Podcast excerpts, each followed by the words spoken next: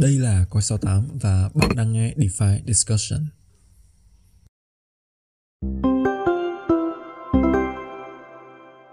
Ok, xin chào các bạn và chào mừng quay trở lại với DeFi Discussion. Và mình là Hồng Phong đến từ Coin sáu tám. Và trong cái lúc mà bọn mình thu cái podcast này thì cái sentiment, cái tâm lý của thị trường không thể nào xấu hơn được. Nhưng mà Uh, bọn mình vẫn ở đây, uh, mình với một gương mặt quen thuộc vẫn sẽ ở đây và trò chuyện với các bạn về một số cái câu chuyện đang xảy ra trên thị trường. Nhưng mà trước đó thì xin chào Nguyên.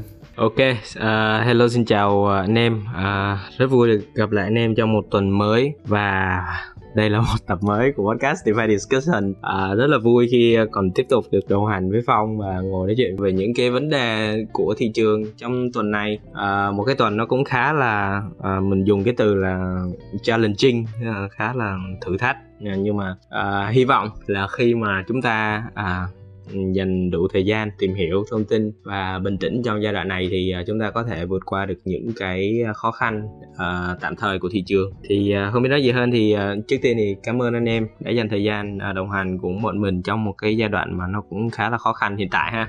Tại vì thực ra thì uh, những cái dự án mà trong cái lúc mà giai đoạn xấu như thế này á, thì thường mọi người đùa với nhau là uh, lúc mà thị trường bear market á, là cái lúc mình đi tìm tìm hidden gem, nhưng mà gần như ừ. là gem nào thì gem, gem thì gem tốt thì chia đôi chia ba và gem xấu thì chia năm chia mười. Thì nó là một câu chuyện khá là ừ. khá là ối giời ơi, khi mà um, có nhiều cái có nhiều cái thứ mà bọn mình thấy thực sự khá là thất vọng với một vài cái dự án, nhưng mà chắc là bọn mình sẽ nói câu chuyện đó ở sau. Ờ, nhưng mà để mà nói cái câu chuyện lớn nhất của tuần này thì bỏ qua những cái dự án DeFi nhỏ nhỏ nhỏ thì chắc là chúng ta sẽ tập trung vào cái cái lá cờ đầu của thị trường DeFi hiện tại, đó là Ethereum, với cái câu chuyện là khi nếu, nếu mà các bạn follow trên Coin sáu tám thì cũng có thể đọc bọn mình đã có nhắc đến cái cái chủ đề này vài lần rồi, đó là uh, stETH uh, bị debug trên Lido Finance thì uh, uh, Lido đê a o thì uh, chắc là nhờ Nguyên uh, tóm tắt lại một số cái diễn biến của cái sự việc này để cho các bạn có thể có một cái bức tranh chung về thị trường ha. Ừ, uh, đầu tiên thì uh, nói về stETH của Lido thì uh, cái câu chuyện nó không phải là mới đây mà câu chuyện nó cũng khá lâu rồi, cách đây khoảng một tháng từ cái hồi mà uh, Luna u ét tê nó sập á thì uh, thị trường nó cũng hơi biến động một xíu và cái tâm lý thị trường thì nó cũng xấu dần. Thì từ cái giai đoạn đó thì stETH nó bắt đầu debug so với lại Ethereum. Thì uh, stETH thì chắc là nhiều anh em mà theo dõi DeFi thì cũng có biết rồi. Tức là đây là một cái đồng uh, khi mà mình uh, gửi Ethereum, mình gửi vào Lido thì họ sẽ trả lại cho mình cái đồng này để mình gọi là như là cái cái giấy chứng nhận vậy đó, là mình đã tham gia và mình stake stake vào Ethereum hai chấm không. Thì uh, cái giai đoạn Luna với u ét tê nó đâm á, uh, nó nó sập á, nó cũng có một cái lực gọi là cũng khá khá khá từ uh, stETH chuyển sang Ethereum. Thì uh, cái này thì mình nghĩ là một phần do các cái tổ chức lớn, các cái tay to thì họ cảm thấy là stETH nó không đủ thanh khoản thì họ muốn thoát về Ethereum. Đó, thì uh, cầm Ethereum trong tay thì, thì thì xử lý nó sẽ dễ hơn đúng không? Tại vì uh, nó rất là nhiều pair, uh, nó rất nhiều cặp. Một trong những cái lý do mà mình nghĩ là cốt lõi thì uh, đó là do uh, rất là nhiều các cái farmer họ thực hiện cái vị thế đòn bẩy của mình. Thay vì thì mình chỉ cầm uh, một đồng Ethereum mình stake vào uh, Lido, mình nhận ra một đồng stETH, xấp xỉ một đồng stETH thì uh, họ lại họ lại nghĩ ra một cái gọi là một cái vòng loop. Đó, tức là một cái i kiu nó cũng hai trăm, uh, ba trăm gì đó thì họ bắt đầu lấy stETH, lấy stETH xong họ thế chấp vào Aave của cái nền tảng lending, thế chấp vào xong rồi họ vay Ethereum. Đó, vay ra một cái lượng Ethereum khác, xong rồi họ cầm Ethereum này, họ tiếp tục stake vào Lido. Stake vào Lido thì Lido lại tiếp tục trả về cho họ cái stETH đúng không? Thì họ họ cứ tiếp tục cái vòng lặp đó, họ cầm stETH lại bỏ vào Aave và lại vay ra Ethereum. Thì nếu như mà bình thường chúng ta thấy thì uh, cái hoạt động này cũng như kiểu là degen bình thường thôi, tức là farm loop gọi là, gọi là xoay vòng liên tục đúng không? Thì nó cũng bình thường thôi. Nhưng mà về khía cạnh gọi là tài chính á, thì hiểu nôm na cái hoạt động này nó giống như bạn là đang short Ethereum bằng cái tài sản thế chấp là stETH đúng không? Thay vì anh em trên sàn future thì cầm u ét đê tê thế chấp và bán short các cái loại tài sản như Bitcoin hay là Ethereum thì cái vị thế này nó cũng tương tự như vậy, nó cũng sẽ được hiểu như là mình thế chấp stETH vào và mình short run bảy với Ethereum. Thì khi mà stETH mà nó bắt đầu giảm giá so với Ethereum á, thì bắt đầu những cái hoạt động thanh lý nó sẽ diễn ra. Thì nó cũng giống như việc mà chúng ta long short ở trên sàn thôi. Khi mà cái biến động giá nó đi ngược lại với cái predict, cái kỳ vọng, cái vị thế ban đầu của nó. Ừ đúng rồi.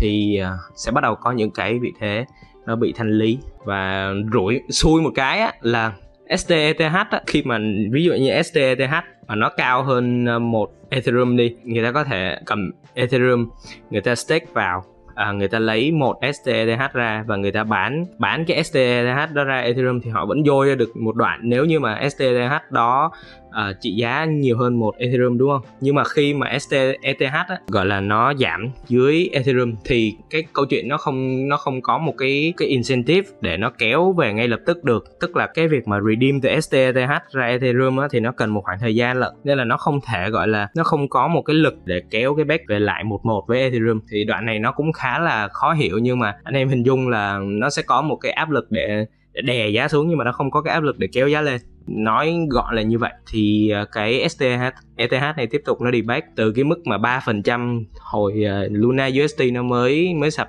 thì bây giờ nó đã đi back tới năm phần trăm rồi. Và uh, mọi người đang khá là lo ngại là tại vì uh, cái tường thanh lý á, thì nó đang phủ rất là dày ở khu vực không chấm tám mươi chín đến không chấm chín. Và để cho các bạn hình dung là con con số đi back này nó nó nguy hiểm như thế nào, thì thực ra là những cái lúc đầu tiên khi mà u ét tê deback với lại đồng đồng đô khỏi mức một đô la, nó cũng chỉ deback có hai ba phần trăm thôi.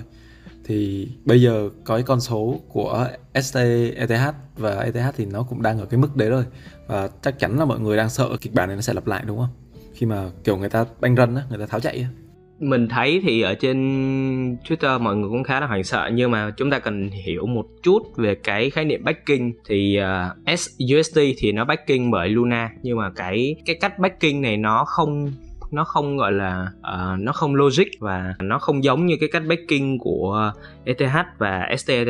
Cái e tê hát được Lido bảo chứng là nó được stake vào Ethereum luôn, tức là nó nó rất là, mình hiểu nôm na là nó nó sẽ cứng hơn rất nhiều so với việc là dùng Luna để bảo chứng cho u ét tê trong cái trường hợp mà nó đã sập thị trường cách đây khoảng một tháng. Thì nói như vậy để thấy là nếu mà xét về mặt gọi là tài chính á, thì về mặt giá trị á, thì không thể so sánh cái sự kiện debate này với sự kiện của Luna u ét tê được. Và cá nhân mình thì nhận định là chắc là do gọi là các tay to thì họ muốn thoát tạm ra Ethereum để họ họ họ tiện đường xử lý hơn. Ví dụ như mà thị trường có biến động xấu gì đi, thì họ cầm e tê hát thì nó vẫn sẽ dễ xử lý hơn rất nhiều so với cái đồng ét tê. À, thì uh, đó là lý giải tại sao mà mà nó cứ duy trì ở mức hiện tại, nhưng mà nó sẽ không nó không đến nỗi mà về không như là Luna u ét tê. Nhưng mà về cơ bản thì cái câu chuyện này nó có phải là lý do giải thích cho cái việc mà Ethereum giảm trong những ngày gần đây không? Mình nghĩ là một phần đó, tại vì uh, mình không biết nha, nhưng mà có có một cái dòng tweet họ cho rằng là cái stETH được uh, Alameda họ thoát về Ethereum, và uh, họ thoát ra để làm gì thì nhiều khả năng cũng là để họ balance lại cái vị thế của họ thôi. Tức là chắc là họ sẽ uh, kỳ vọng nó khá xấu uh, trong thời điểm sắp tới cho thị trường.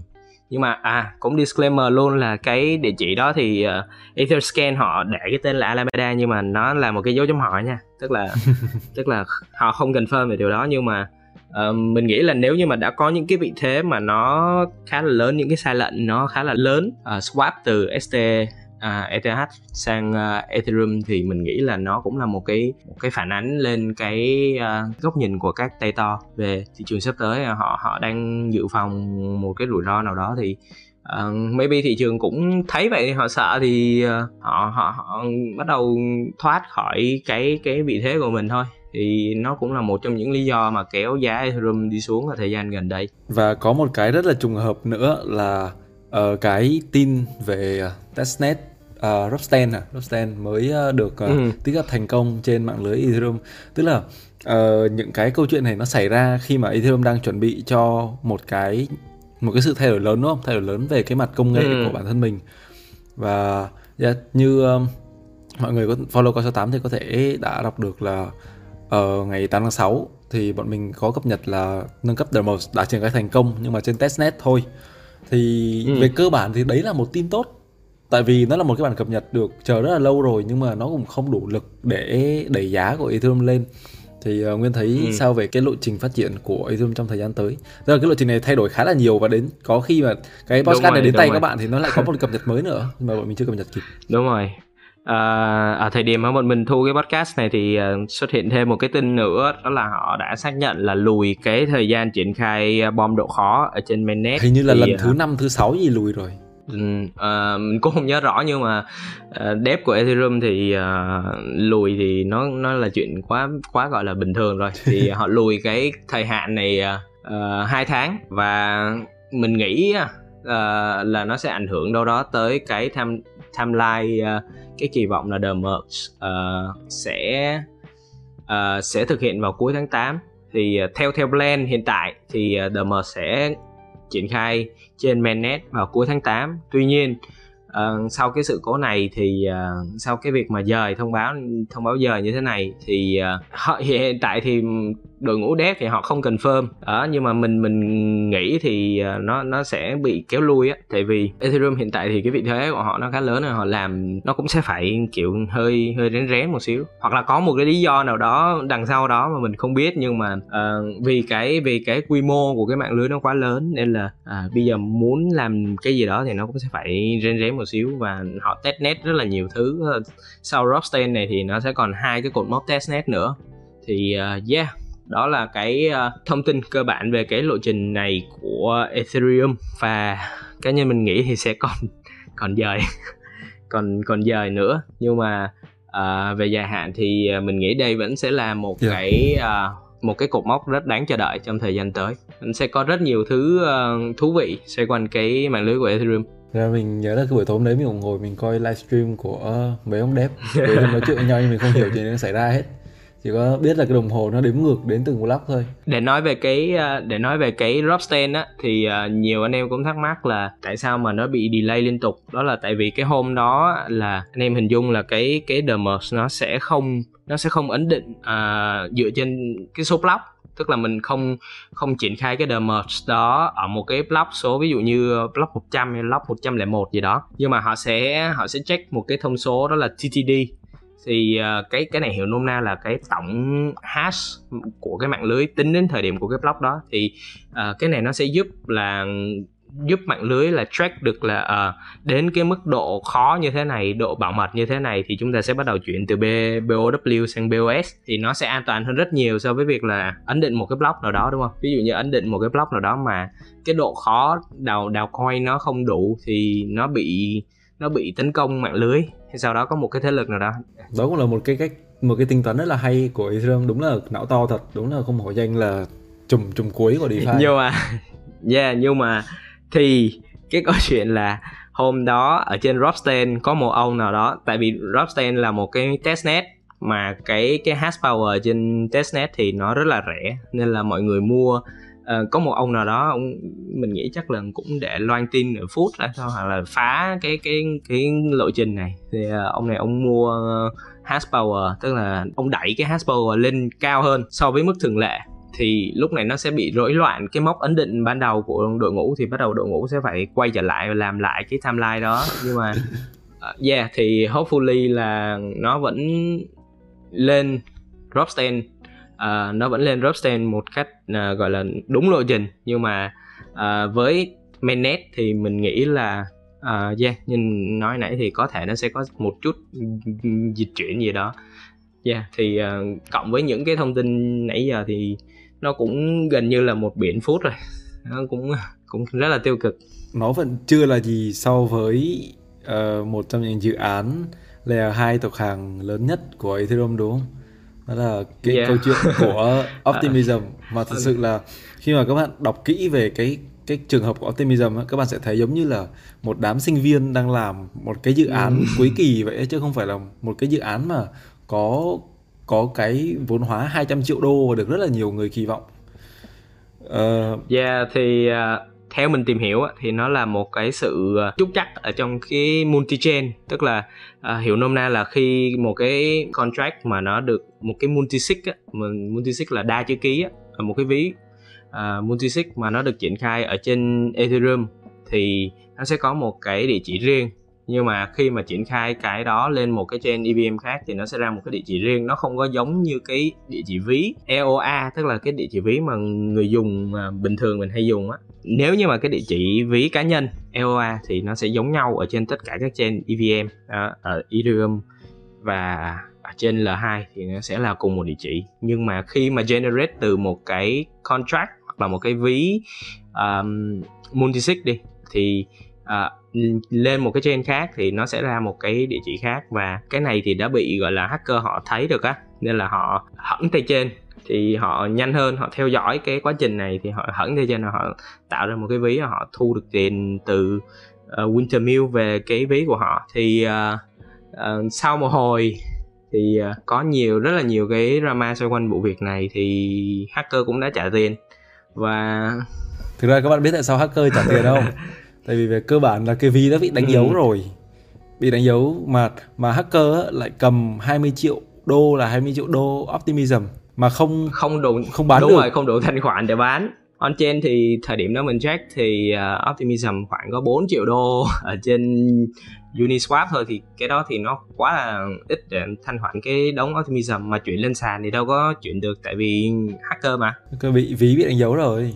Với cả cái câu chuyện đó nó settle down lại là các bạn nếu là thanh khoản bốn triệu đô đúng không? Tức là các bạn swap tối các swap chắc được khoảng một hai triệu thì đúng là uh, hacker đã trả lại giữ lại đúng hai triệu Optimism thôi, còn lại là gửi yeah, lại hết, trả cho dự án kêu thôi, bố mày trả. Có gửi lại một có có gửi có gửi một triệu cho Vitalik nữa thì nhưng mà vẫn giữ là giữ yeah, đúng hai triệu đô. À hai triệu thì, Optimism. Uh, yeah thì không biết không biết cái drama này nó như thế nào đó, mọi người bảo là ở à, cái này là dàn xếp rồi các thứ, nhưng mà thôi thì uh, chịu thôi. Uh, cái này thì uh, nhiều cái câu chuyện nó phía sau hậu trường rồi. Thế mình uh, nhưng mà cá nhân mình nghĩ thì uh, cái đó là cái lỗi thật, uh, tại vì cái tình tiết mà swap ra uh, không đủ uh, thanh khoản và xong trả lại tiền đó, thì cái đó là có khi là thật đấy.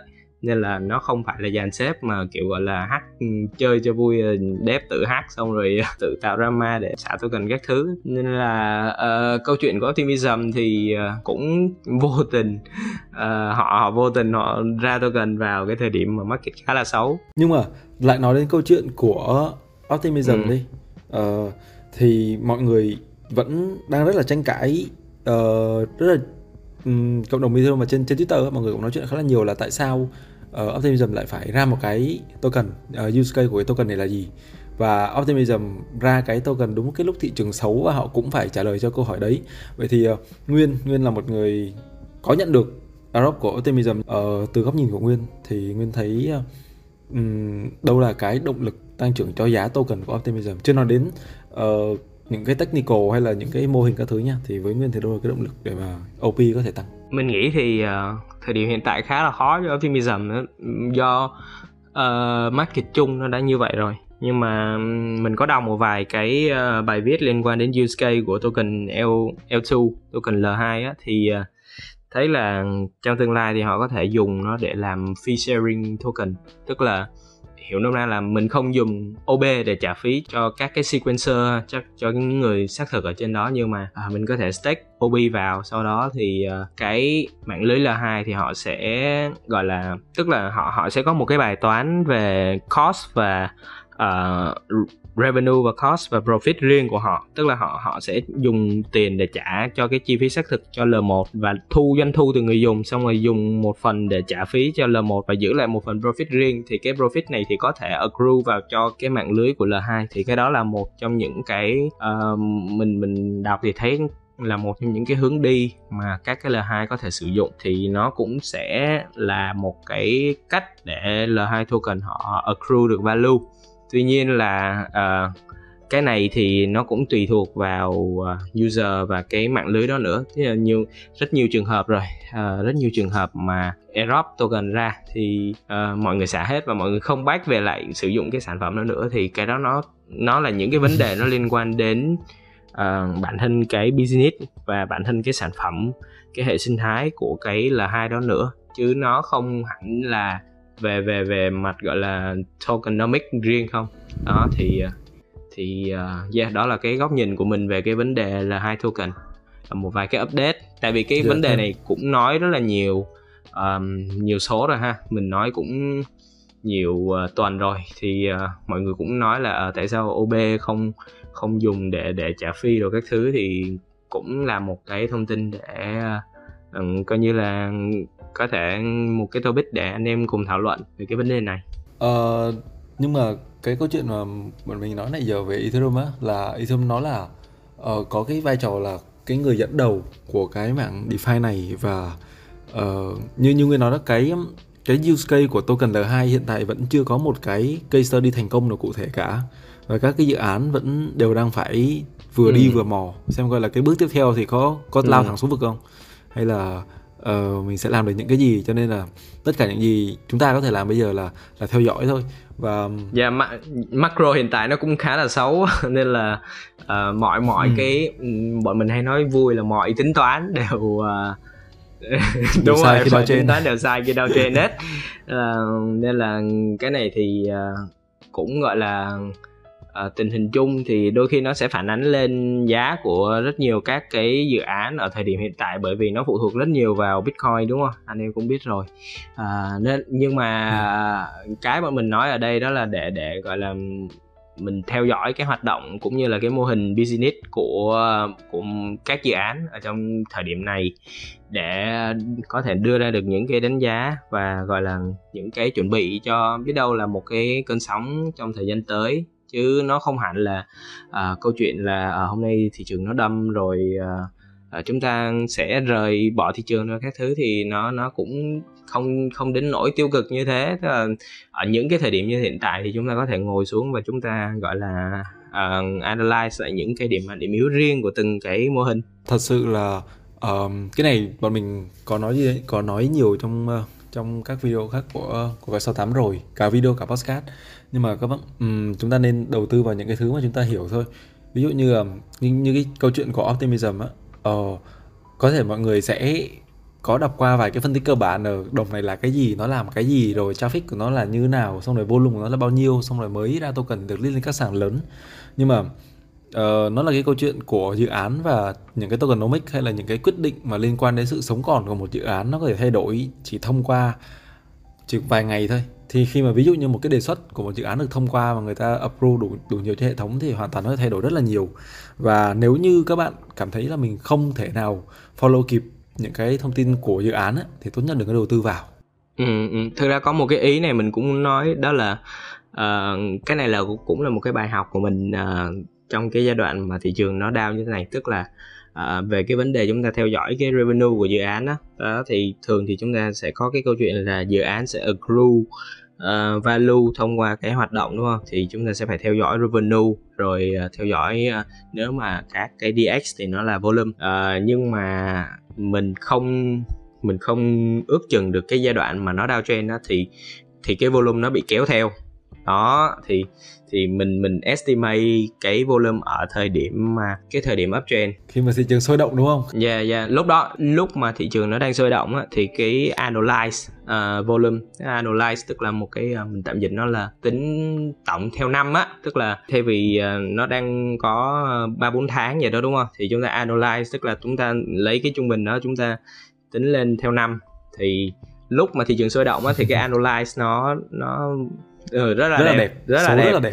Nhưng mà khi mà thị trường nó nó hơi trụng xuống một xíu thì volume bắt đầu nó xuống đi, thì lúc này cái hoạt động bản thân một cái dự án thì nó cũng là một cái hoạt động kinh doanh mà, đúng không? Thì thì thì cái cái analyze uh, hoặc là cái volume ở cái thời điểm đó thôi, nó cũng bắt đầu đi, kéo dần đi xuống. Và uh, chúng ta gặp rất nhiều cái trường hợp như vậy rồi. Uh, hầu như tất cả cái dự án ở trong thị trường thì nó đều bị kéo theo như vậy, và chính vì cái uh, kết quả hoạt động như vậy thì à, về mặt gọi là phản ánh theo giá thì nó cũng sẽ bị kéo xuống như như như như những gì mà chúng ta đã thấy thời gian gần đây. Và đặc biệt là như mình nãy giờ bọn mình nói á, thì khi mà thị trường nó đâm á, thì đặc sản là food mà, à, mọi thứ nó ra rất là nhiều, nên là mình cũng cần phải bình tĩnh để mình à, tìm hiểu những cái food này như thế nào, à, cái lý do đằng sau của cái food đó là sao, và nó ảnh hưởng như thế nào đến đến cái token. Ví dụ như Uh, mình hiểu về cái cấu trúc của cái dự án đó thì mình sẽ biết được là à,